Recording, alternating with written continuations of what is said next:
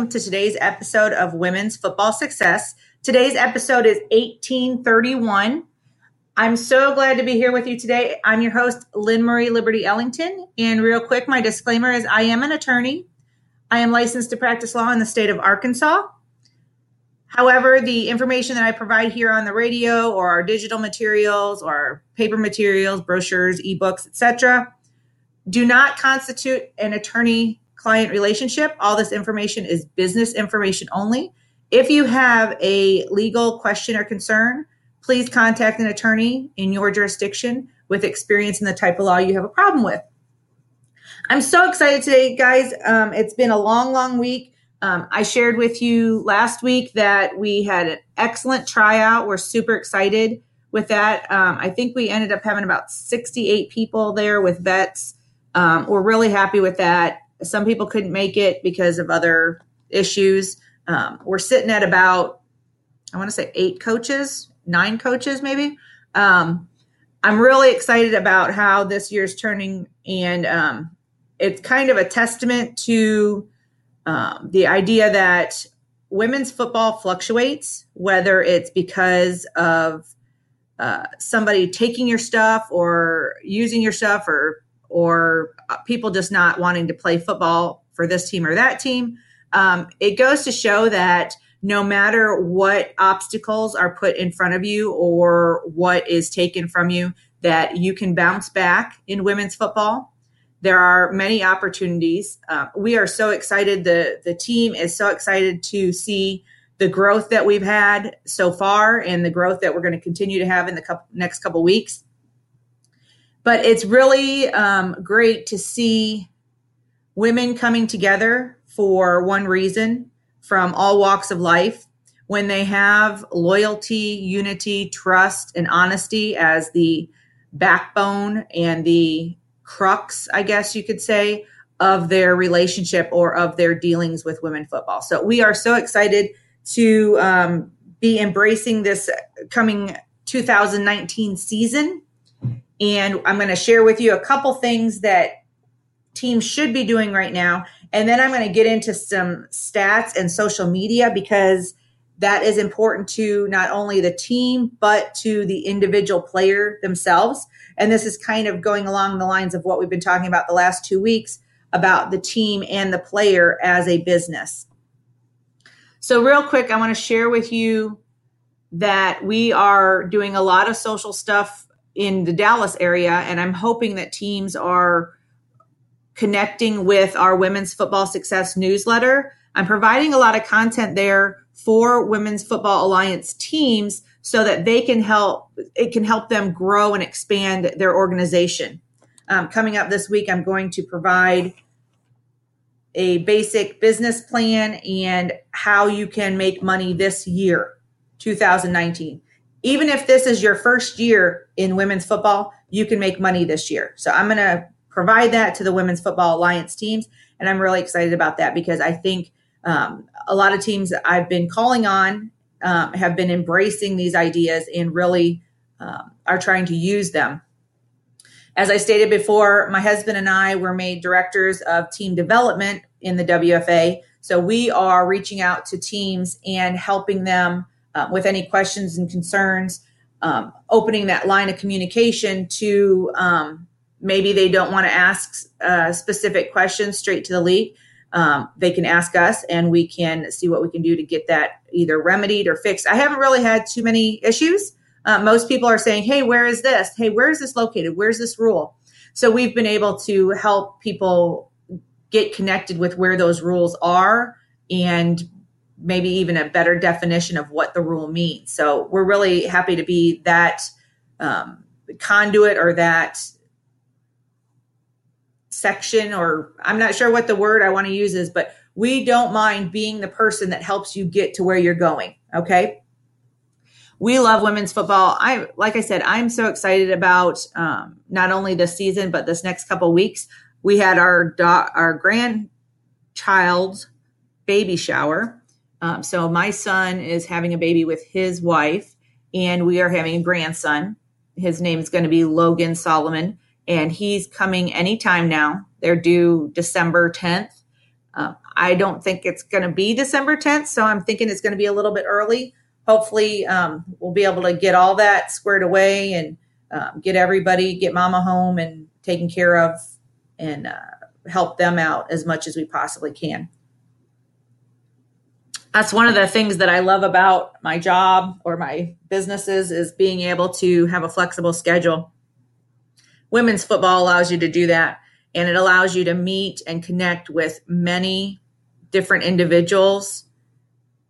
And I want to make sure that everybody is clear that the Women's Football Alliance is the biggest, the best, the most prosperous women's football league in the United States. They've been around for about 12 years now, 14 years, something like that. Um, way back when uh, the NWFA with Catherine Masters um, was uh, selling out to the owners. And um, I reached out to Lisa King and Jeff King and brought all those teams over. They had some teams, we had some teams, and uh, we felt it was in the best interest of women's football to bring all those teams together, not to separate or split up or damage any of the teams, but to bring them together to increase and elevate women's football. So we've been working on this a long, long time. My husband and I left women's football for a while because we had to take a job change in a, and relocate, and we weren't able to. Uh, well, we didn't think we were going to be able to do a lot of stuff in Dallas. Um, now we are actually doing a lot of stuff in Dallas, Texas. So we travel down to Dallas um, several weekends a month on the off season, and then every week during the regular season, during from January on through till I guess August, July, August. The Dallas Elite are going to make a huge push towards the championship. So um, we are going to be ready, willing, and able to uh, have a satisfying season this year. We're really excited. Um, last year was more of a rebuilding year for those that don't know. My husband and I came on to the Dallas Elite Management um, February 6th, at which time um, many of the resources and information and players had been moved over to another team. So the I guess the actions of others were not beneficial to women's football um, when those things happen and people do it um, to hurt women's football. It's it's very upsetting. So we spent last year rebuilding and getting things back to where they needed to be for the 2019 season. We are very satisfied with how the 2018 season went because there's a lot of obstacles and turmoil and issues that that occurred. But again i want that to be a testament to all those women football teams out there that um, you can survive when people are working against you. You can survive um, when people are devastated and everything's gone and their stuff is their equipment and, and all that stuff's gone and they can't um, have the resources to do what they need to do that even when people do those kinds of things that you can bounce back and you can have a successful women's football team. With that being said um, i'm going to spend a lot of today talking about social media but first i want to get on come over here I'm going to come over here and share with you some of the things that I put into the Women's Football Success newsletter. For those that don't know, the Women's Football Success newsletter is a newsletter that we create to help the Women's Football Alliance teams with ideas, creativity, strategies, um, and various things to, I don't want to say teach them because they, a lot of them, a lot of these concepts they already know, but for those that don't have the time to waste on learning about women's football or learning what they can and cannot do or what they need to do and don't need to do. So we've been providing resources and templates and those kind of things for teams that are getting started or in their first, second, third year um, to build them up rather than to knock them down um, and uh, treat them differently. We want to get them going and running successfully as soon as possible. We also provide this information to um, other teams that may have may not be in their first three or four years, but still need or want the information. Okay, so with that being said, we I talk a lot about a calendar um, that I've presented to the Women's Football Alliance teams, and I believe it's on our website, Women's Football Success. But we are now getting into mid November. And for us, I'm just going to kind of explain it. So if you guys are driving down the road, listening to radio or whatever, you can understand where I'm coming from. So we are getting into mid November. Um, before you know it, it's going to be the Christmas holidays and the New Year, and then practices are typically starting in the first week of January for most teams. Now, there's no end all or be all that you have to start then, but realize and understand that teams that you are competing against are starting practices in January. Now, with that being said, there are some teams that are already doing workouts. I don't know if they're doing full blown you know, three hour workouts or anything like that. But there are teams that are advertising that they have ongoing workouts. So I want to make sure that women's football teams in the Women's Football Alliance understand that um, in order for us as a group to provide a competitive product, you have to do what your competition is doing and more. I hope that makes sense. In order for us to provide a competitive product out there, and it's so funny because just real quick, let me get on my soapbox for just a second. The, the, the people that go on the radio and complain about blowouts, it's so funny, but we just had a couple blowouts in the NFL. And I just wanted to point that out that blowouts are going to happen, right? So it doesn't mean that you are underprepared or you are not as good as the other team. Blowouts happen even for the top top elite teams in the NFL. Okay. I just want to say that, point that out for just a moment. But as a organization or as an industry, women's football is still on the brink of discovery. Yes, it's been around for 60 years. Yes, we've had some notable people um, be uh, recognized. Um, the the coach at Dartmouth, super exciting. And the Women's Football Alliance has also had coaches go on to intern at the NFL. Only, I think, one or two, maybe two of those NFL uh, interns were kept on as actual paid coaches. Does everybody agree with me on that?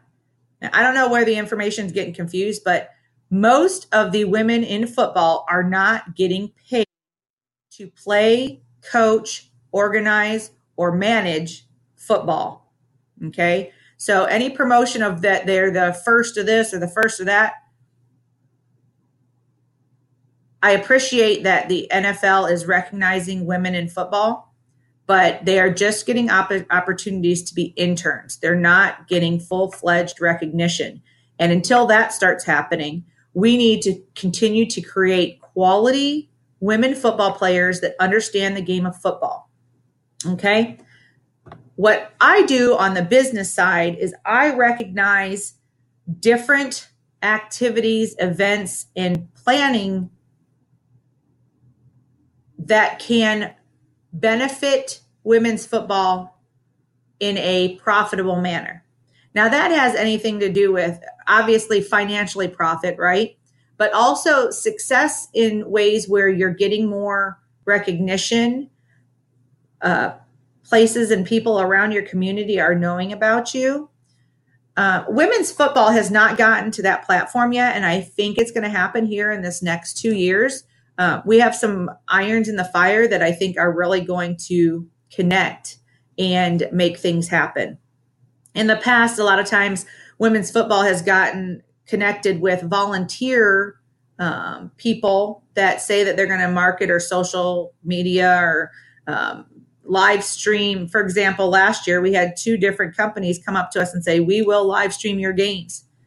And we went through back and forth to make sure they were going to give us what we wanted to get and we were going to give them what they wanted to get, and they didn't show up.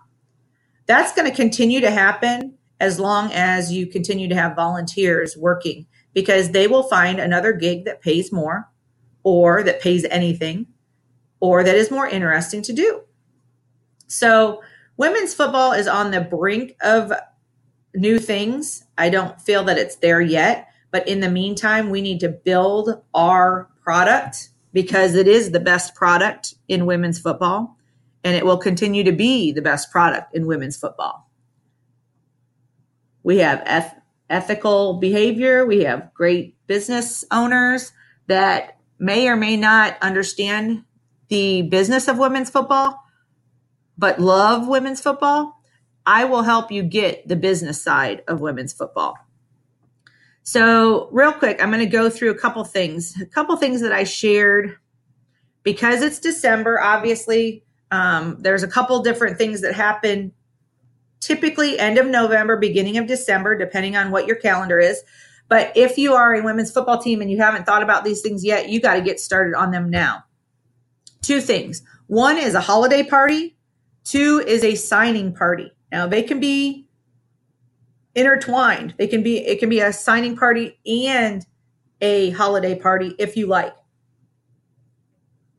We'll get to the details of that here soon.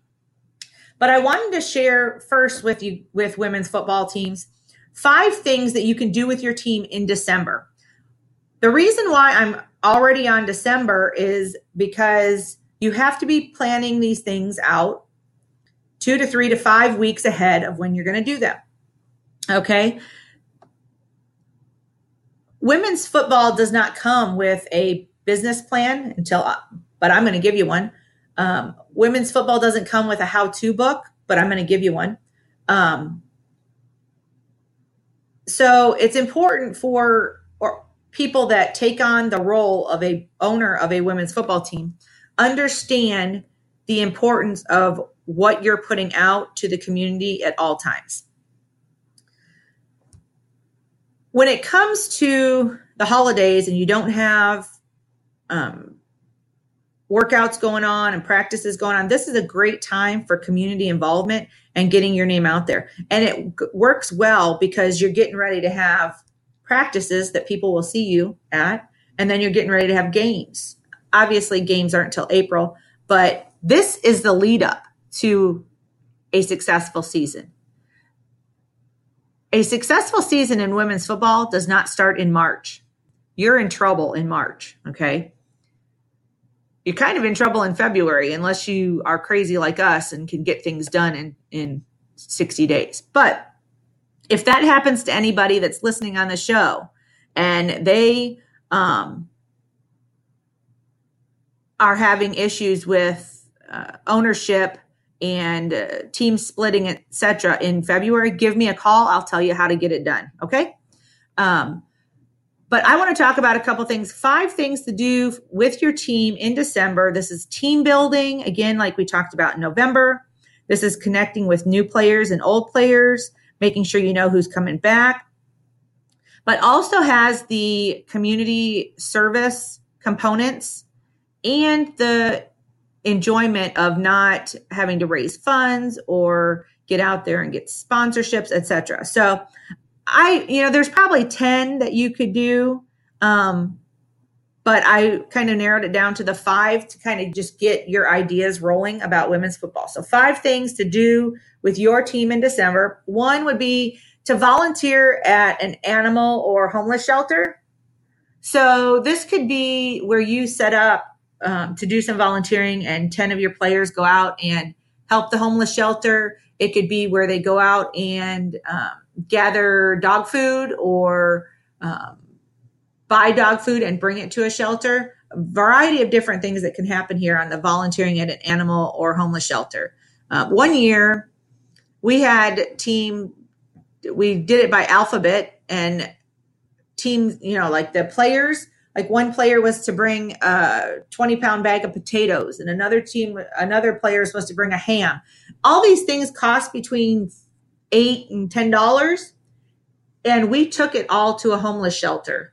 We took potatoes and potatoes and. It had to be stuff that could be used for either the Thanksgiving or Christmas holiday. I believe we did it for uh, Thanksgiving that year. Another one is go Christmas caroling together as a team. Now, some teams have some Mariah Carey's and some Beyonce's on the team. Some teams do not. This could be what I call a double dip. Not only could it be a fun time to go Christmas caroling together, but it could also be part of a blooper reel or a funny video on Facebook.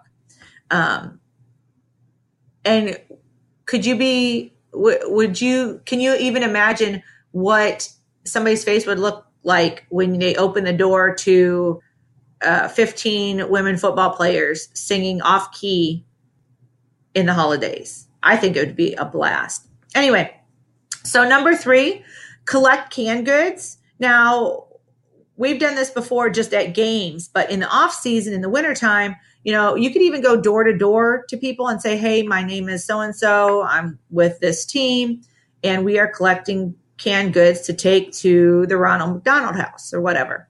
Um, many people will just donate them or you could go online and, and share it to your Facebook friends and family and maybe they'll do it as well. There's a variety of different ways that you can do that. Now, number four is a family fun night. Now, we did this, we, we do this, these several times throughout the year. December is a, a fun one. We did this just in uh, the beginning of November where we had a family fun night. Everybody came out. Um, we had several of the new girls, so we were trying to get people introduced and, and getting to know each other. And that was really fun. Um, let's see. And number five is a secret Santa. Now, this is more, it's not out in the public, out in the community, but it is more team building, getting to know the players. And it can be tricky because some players might. So the idea is, is that you put everybody's name in a hat, you pull out a name, nobody knows who gave who what gift, right? But it requires that people kind of go and introduce themselves or get to know that person when they are their secret Santa, right? Sorry, guys, my th- I have my diet Pepsi sitting here um, to drink throughout my recordings today. So, uh, but yeah, so Secret Santa is can be really cool. You can make it a, a really big deal. Um, okay, so let's talk next about Christmas parties. Okay, so like I said before, in women's football, we usually, uh, most teams, I shouldn't say usually, most teams have a signing party. And I've provided a checklist.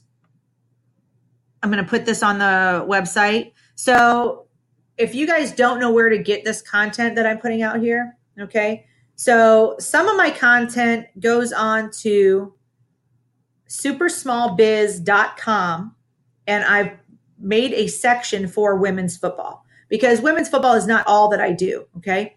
Um, it's one of the things that I love and I'm very passionate about, but it's not the, the, it doesn't have a dedicated place yet. Um, so I'm going to put on there the women's football signing party checklist for owners and for I guess that would be, you know, support staff if they're helping with the event planning of your signing party. If you don't already have events uh, support staff in place, now is the time to do that as well. Um, and if you don't know how to do that or don't know where to get that, um, go back. I think it's two episodes, three episodes ago, where I talked about support staff. Um, real quick, just a quick rundown. Um, there's several things that you can do. Um, I don't recommend player family and friends because if a player gets injured, then a lot of times the family friend doesn't want to be there. Um, so it's hard to be able to keep communication up. Not that we, you know, we love family and friends to be involved. But when it's things that might happen after a player no longer plays, then it gets very difficult. So I recommend going on Facebook, uh, jobs, uh, you know, help wanted jobs for um, Facebook is a really good one. Um, but there's also some other sites to go for volunteers. We always put it out there as a volunteer intern position, and then it may turn into a paid position depending on what else um, happens. But anyway, let's get back to our women's football signing party checklist. This is going to be located on supersmallbiz.com, and you click women's football in the menu tab. I'm going to give you the checklist first, and then I'm going to share with you how you can combine a holiday party and a signing party and how you can make them separate or reasons why you might want to make them separate. Okay, so women's football signing checklist. Okay, so what we're talking about is now you're at the point where everybody's made the team. Now you can start setting up this signing party before everybody's made the team and set a date for it. Okay. Um, typically, you'll want to set it two to three weeks out from your last tryout, um, but that's not an end all be all. That's not a requirement.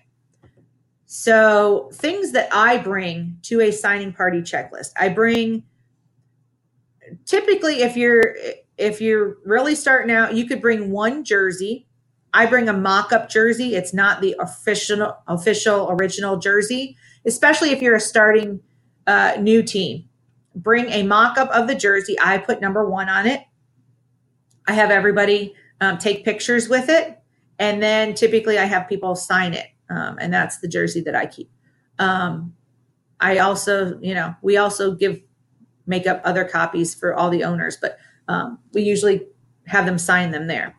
Um, if you are interested, you could get two mock-ups, one in more like a medium size, one in a larger size. If you know that you're having a lot more bigger, smaller girls, then you might want to determine how you do that. Um, some teams just go and get uh, an extra large or 2XL. They're not putting on the jersey, they're just holding it up for pictures, okay?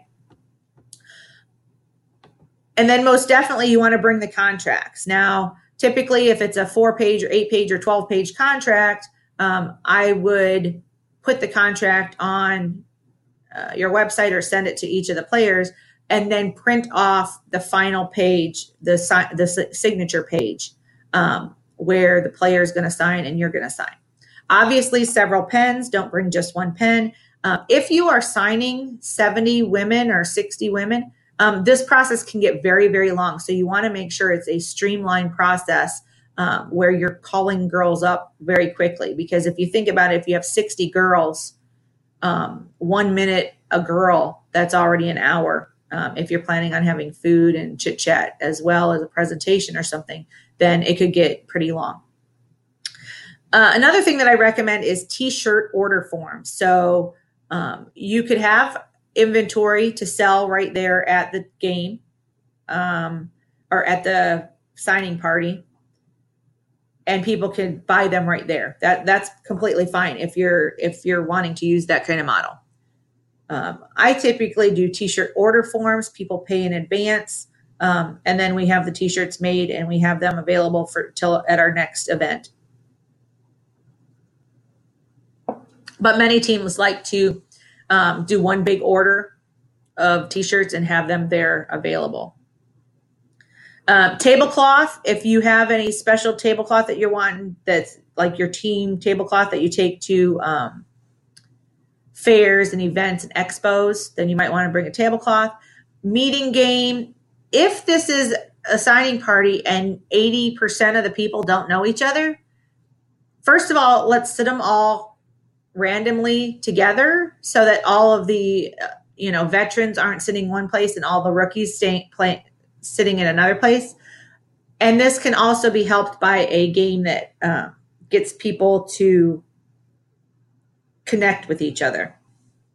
You also want to have a mic or a sound system of some sort. Some venues will already have this or will charge you extra for it or you can bring your own depending on where you are at in the women's football team. We we tend to buy these things year after year, so we we get more and more. So we we know we're already done uh, each year. So each year we build upon our inventory or or resources and equipment. So we have a microphone and sound system already set up. Another thing would be a PowerPoint presentation. If you're going to do a presentation there at the venue, at the signing party, a PowerPoint presentation. Again, here's another example. We have a PowerPoint presentation. I don't know what it's called, screen, I guess, that that you can pop up and stand up there. So uh, you can use a PowerPoint presentation, or you can just use it on a, a nice flat wall. You could bring extra things besides the PowerPoint presentation. If you have a picture gallery of pictures that have been taken of the players thus far, um, you may want to use that. And then finally, any team de- decor. Depending on where you're having the signing party, um, in the wintertime, they might already have decorations out or their organization might already have a theme. For example, Buffalo Wild Wings, you always know that it's yellow and black. Even at Christmas time, there's it has something to do with yellow and black, right? My husband just kills me with that. But anyway. And then you may want to prepare like a FAQ, frequently asked questions document. It doesn't matter how many times you explain to the players um, what what's going to happen, the steps, what their responsibilities are, but the FAQs helps to lay that, out. and especially for family members. A lot of times, you'll tell the player they'll completely understand it. They go home to a family member and they're like, "What? When is practice? How does practice work?" So having a, a frequently asked questions section is is a, a big deal and can be very important as well. So let's get on to real quick. Let me see what my time is running at because I want to get to the okay. So we're already here. Okay, so I want to talk about a couple things. A signing party and a holiday party. You may wish to have them together. You may wish to have those separate during this time, it's very difficult to have them separately. And the reason why is because if you look at everybody's calendar, um, their regular work Christmas party, their family Christmas party, their away Christmas party, their significant others Christmas party, traveling, work schedule, etc. Sometimes there's just not enough days to be able to plan both of these things, right? And for the new teams coming up, it may be more beneficial for you to plan one because if there's cost involved, then you uh, reduce your cost by 50%, right? At least. So I'm going to talk about how to do a Christmas party, very similar to a signing party, um, as far as getting a venue and um, trying to make it the most cost effective for your team, right? So ideally, you don't want to have to pay for a venue at all. Uh, you don't even want to have to pay for the food. Sometimes they'll give you food for being there. Sometimes they'll give you drinks for being there. It all depends on what kind of um, contract you can negotiate with them. Now, if you're not looking to have a contract negotiated party, then you could you guys can all meet and go bowling. We've done that before you can all meet and go to a movie. You can all meet and um, go dancing, whatever. You, it doesn't have to be like just a private closed off party. Typically, the signing party is holiday parties. We've had both. We've had a closed door um, private parties, and we've had um, open parties at other venues, and they've all they've been very successful. Um, I'm going to talk about 10 great holiday themes for just to kind of get the ideas going for your women's football team holiday party. Now, one reason why you might not want to have two, or let me say this. One reason why you might want to not want to have one party is some of the themes require people to dress up and dress silly. For example, pajama party so you wouldn't want to have a pajama party and your signing party as the same party because all your pictures, everybody will be dressed in their pajamas, right? So that probably wouldn't want to work out, wouldn't work out. But some of these ideas you may be able to work into a, what I call a double dip of being the holiday party and the signing party. So 10 great holiday party themes for women's football teams, themes for teams. Polar Express, that's a really cute one. It's it's more children oriented. The Grinch is another one. It could be it could be child oriented or it could be more adult um, with people dressed up as different characters of the Grinch. That'd be cute. Uh, always the the go to right now is the ugly sweater party. Even Walmart is now selling like 50 versions of ugly sweaters. So um, you could go there if you want to. There's Candyland. That's again is family friendly, but could be um, fun as an adult party. Winter Wonderland is a great one for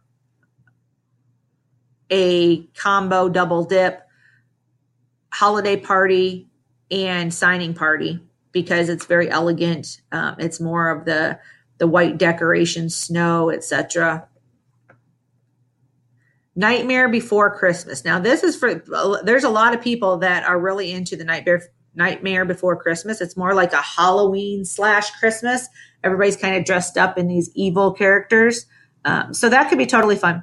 Um, there, you could do something like Jingle Bells as the theme, where everybody's wearing bells and all this stuff, and then you could still have the signing party. So that's a good theme for a double dip. Pajama party, I probably wouldn't do that for a double dip with the signing party because, like I said, everybody will be dressed up in pajamas and you might not want that picture out there um, at your contract signing. So somebody might be putting out that they're signing a contract with the uh, Dallas Elite and there's a picture of them in their pajamas. Uh, then you can go pretty basic and just do candy canes and cookies.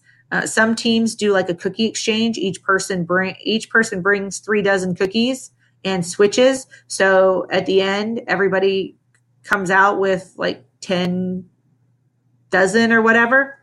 Um, that's a possibility. And then the decorations would just be different red and white colors. So those are some different options for themes for the women's football team holiday parties let me go here. That's really all I wanted to talk about with regards to the parties. Um, if anybody has any question on what about, uh, I have another article in the newsletter for Women's Football Alliance owners. Um, what about a holiday party for the women's football team? So I go into pre planning, planning, decorating, the different options, and it's very detailed in there. I think that's about a four page article on what you can do for a holiday party. And uh, that's been sent out uh, in the newsletter. So let me shift gears. The other thing that I really wanted to talk about today is social media statistics and how they can impact a women's football team and or a women's football player. So last week and the week before, I really talked about branding your women's football team and branding yourself as a player. And then we talked about how to get out there and promote yourself as a team and player. And so this week, I wanted to share some statistics that I feel are important to women's football. And I feel that a lot of a lot of people don't realize how important the social media is to your women's football team. Okay, so let me let me start with a, a basic, not soapbox, but a basic explanation as to why social media is so important for you as a player and for women's football teams in general everybody understands women's football as an industry is grassroots. We have to go out there and we eat the my my dad calls it we eat the things we kill, right? So we only get the funds that we bring in are our funds to use. But if we don't bring in any funds, we have to go find them somewhere else or not have them. And um, delete some things on our wish list or our budget. So, social media is equivalent to having four or five or eight, not salesmen, but marketing or customer service reps, however you want to say that. The social media allows you to get noticed by several people at the same time. When we were the Lone Star Mustangs, okay, in order to go out and do tryouts, right?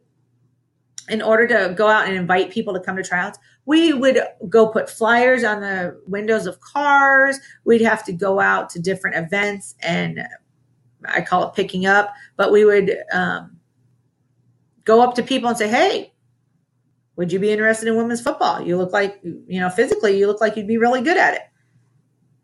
And then we'd invite them to a tryout, right?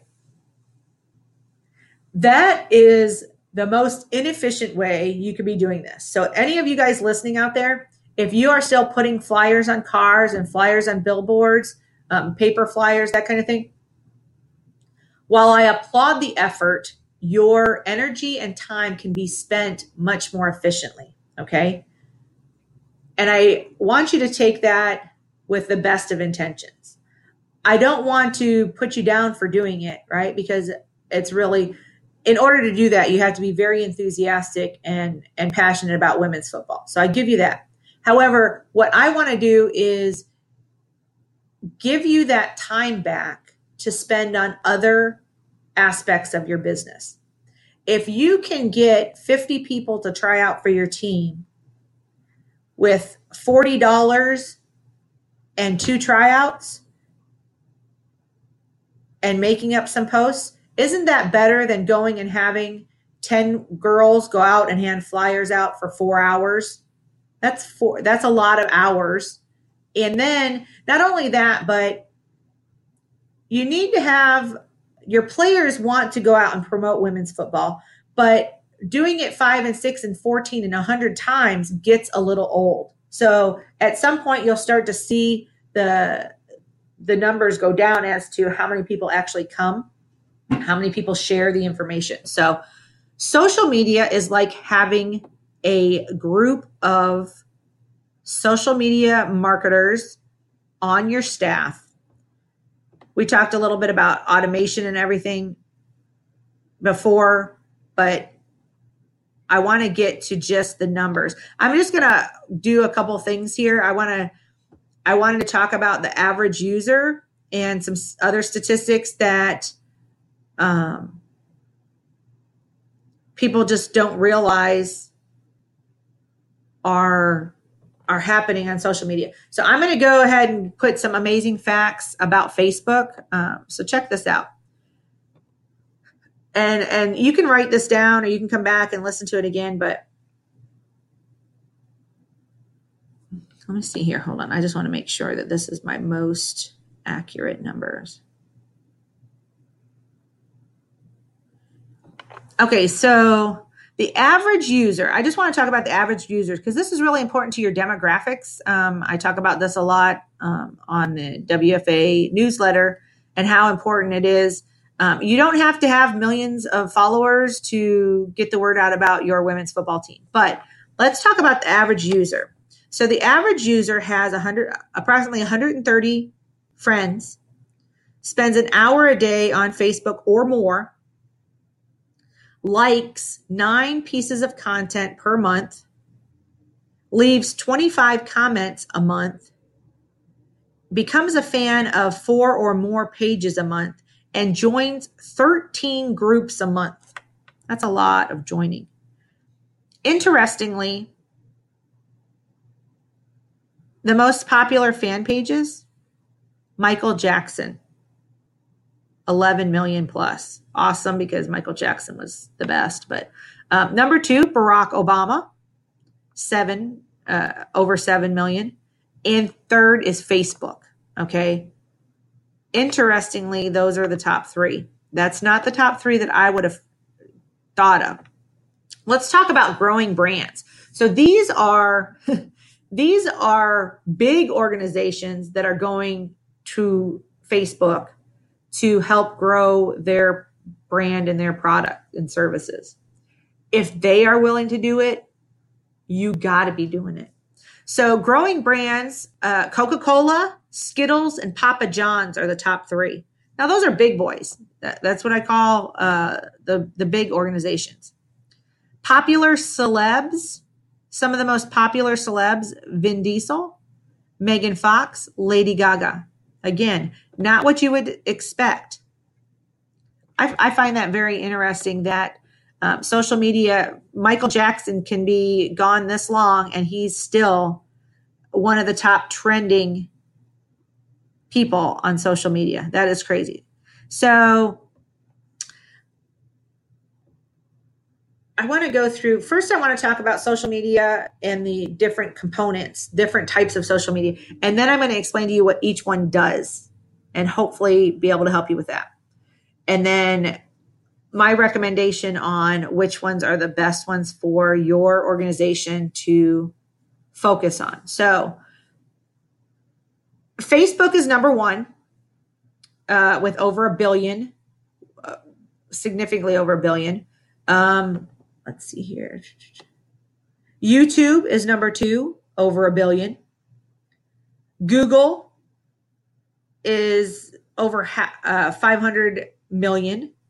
Instagram 400 million, Twitter 300 million.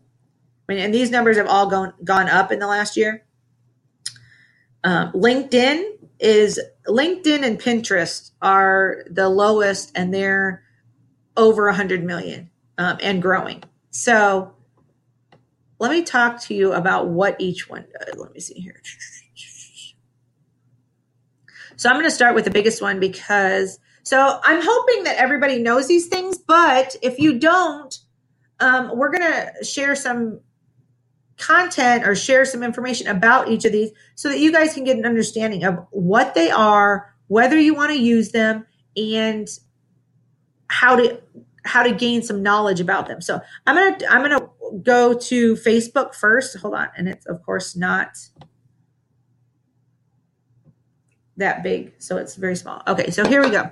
So Facebook is a social network. If if anybody's not on Facebook, I'd be surprised. I ha- well, I can't say that. Um, I have about four football players that are not on Facebook, but I don't know if that's because they just don't know about it, don't want to do it, or don't want to have the hassle. But it's a social network where people create profiles, exchange messages, and report status updates. It's great for brand exposure and customer relations. However, for those people that are into social media and into tech, Facebook is not SEO friendly. So putting all that extra stuff on there um, does not help your posts. Okay. Uh, what was I think YouTube was number two. So YouTube, if anybody doesn't know what YouTube is, it is a video sharing website um, where the users of it generate the content, whether it's through a gallery of pictures or video clips, video blogging or vlogging, um, any of those sorts of things.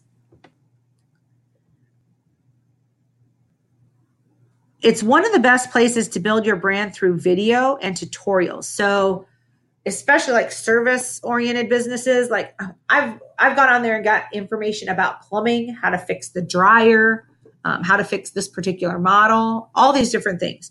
Um,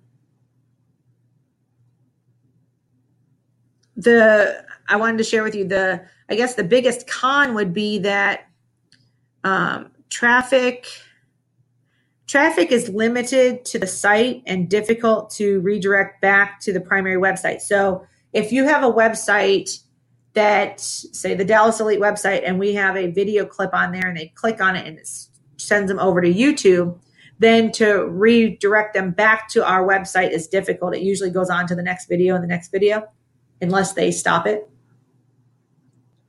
So that would be a con for that. Um, let's see here. I think what was it? I'm not sure if I'm not sure if Google or Twitter was next. Let's talk about Twitter because it's been around the lo- the longest. Um, and so it is like micro blogging. Twitter allows you to have a certain number of words to express your issue or your statement. But it also allows you to do hashtags to lo- to connect it in a chain to those words in the hashtag. And we've talked about hashtags on the uh, women's football newsletter a little bit. Um, if anybody needs more explaining, I'm more than happy to do so. But the on Twitter, it's more of a small message, which is really good actually if you think about it, because you know how a lot of people talk about like your elevator speech or elevator pitch that you only have 30 seconds to influence somebody. So what would you say? Twitter kind of goes on that same uh, same line of thinking as you want to have a clean, precise statement or comment on your Twitter to get the attention of people. It also gives you the ability to quickly respond to um, direct messages or DMs. Um, people that see your message, they can direct message you so nobody else can see it. And it allows them to quickly do that. And it has created several opportunities for millions of people to do business with people that they may not have done business with before. Maybe if it's by location or by lack of knowledge or lack of understanding of what that person provides. But Twitter has been the um, the crux, I guess you could say, um, the reason why some people have gotten into business together or work together. The problem with with Twitter, okay, is you really want to make sure that there's a balance between your content and your uh, retweets is what they call them. So you want to help other people communicate and get them out to people that are following you, but you also want to get your content out. A lot of people get really aggressive with just promoting themselves, promoting themselves, and um, it's very difficult to get people or build relationships when that's all that they're talking about, right? Okay, so let me talk lastly about Google because I think those are the top four that we're that we're connecting with. Google Plus is a social network that operates through Google, right? Through your profiles. You can do status updates just like Facebook, but it also allows Hangouts so that you can connect with three or four or five people and communicate through there. It's a we- easy way to interact with clients and customers, and it can be integrated with other Google apps like your Google Drive or your Google Docs. So that's very helpful. However, the the administration, the the admin of it is difficult and it's very it, it, seems complicated to me even uh, but that's one of the cons that people have put on as far as google plus. So facebook youtube twitter google plus. Okay google plus and then of course linkedin is really good to connect with people that you know okay uh, that may be able to influence or bring sponsorships or whatever. Okay, so real quick, I want to kind of get to um, some some serious social media stats that I feel like nobody is not aware of, but not using to their benefit as a women's football team. Okay.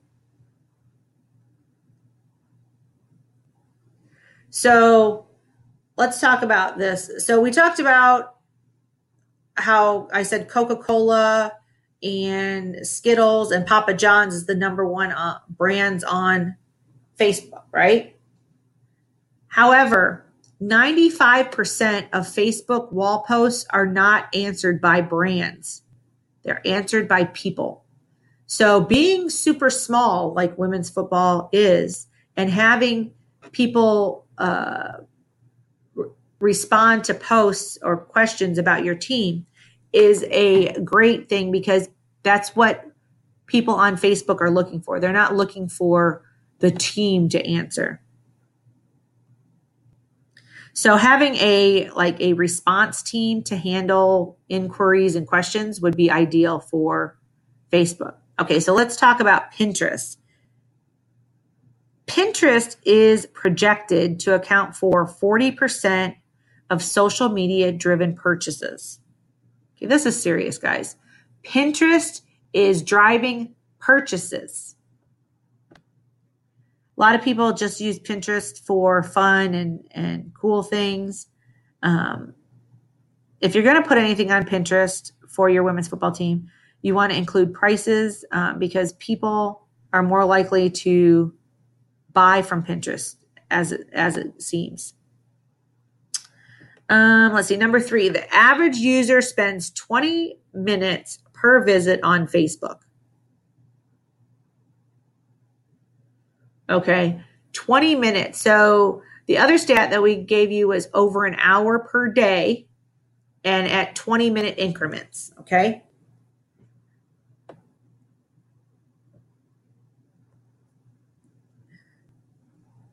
The idea behind this, and I'm, I'm just kind of thinking about this, but the idea behind this is that if you understand Facebook, it's a scrolling feed, a scrolling news source, if you will. So every time a new person posts that's a friend of yours, it, everything gets kind of bogged down and it, it goes further and further down. So depending on how far you can scroll in 20 minutes, you probably are not seeing all the content that has gotten to your feed unless you just you don't have a lot of people conversing or posting that day, right? So the idea behind this would be to post rather than five or six or seven at one time. It would be better to post two or three um, a day, maybe one in the morning, one in the afternoon, one in the evening, um, and that way you can gain some of those people that you might be losing that are on there in 20 minute increments. So let's see here. I don't like that stat. It really doesn't mean anything for me. Um, let's see here. Twitter handles 32 billion search queries per month. So, like those hashtags, those are really important for Twitter because people that are typing in specific search words could be in your hashtags, right? So that's that's something to consider. Next, 20% of Google searches each day have never been searched for before. So what does that mean?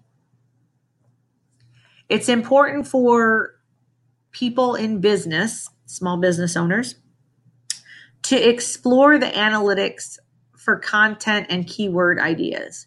So if you don't know how to do this, you can go on Google, you type things in, and the first things that pop up are the most commonly typed in. Um, now, if you just typed that in a minute ago, that's going to probably come up. But you can use Google to, in creating your posts, to really hone in on what you want to say and who you want to attract lastly, and certainly not least, is demographics. And I'm going to go over this really quick because I'm almost out of time, but so demographics 71% of um, social media users are women 62% of men use it and 71% of women use it by age 18 to 29 year olds 83% of 18 to 29 year olds use social media. And household income, typically 72% of them make less than 30,000. 70% are in urban areas and 69% have some college education.